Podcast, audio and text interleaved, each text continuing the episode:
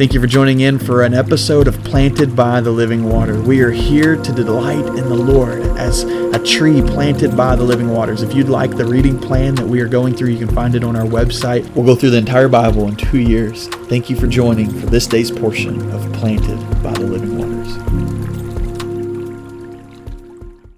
Well, this is our last day in the Old Testament. Y'all have been waiting for it. It's almost here. Tomorrow we start the New Testament. We start Matthew. So, very, very excited about being planted in the Word of God, planted by the living waters in the New Testament as we look at the story of Jesus. And so, looking forward to spending that time.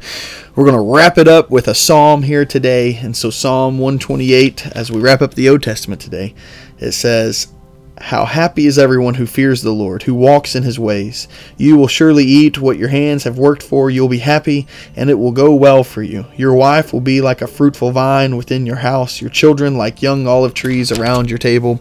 In this very way, the man who fears the Lord will be blessed. By the Lord, may the Lord bless you from Zion, so that you will see the prosperity of Jerusalem all the days of your life, and your, you will see your children's children. Peace be with Israel.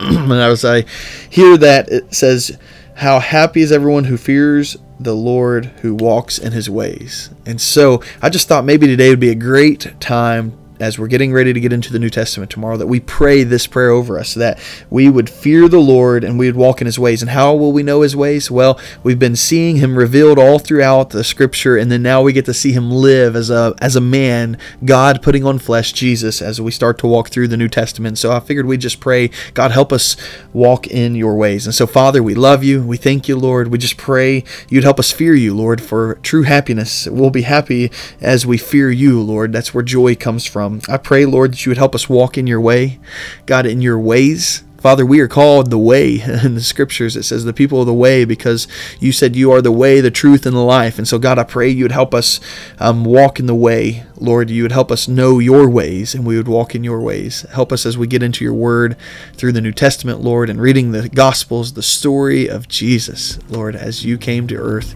to free us from our sin. Lord, I pray you would help us understand your ways and walk in them. Lord, we love you, and it's in the name of Jesus Christ we pray. Amen.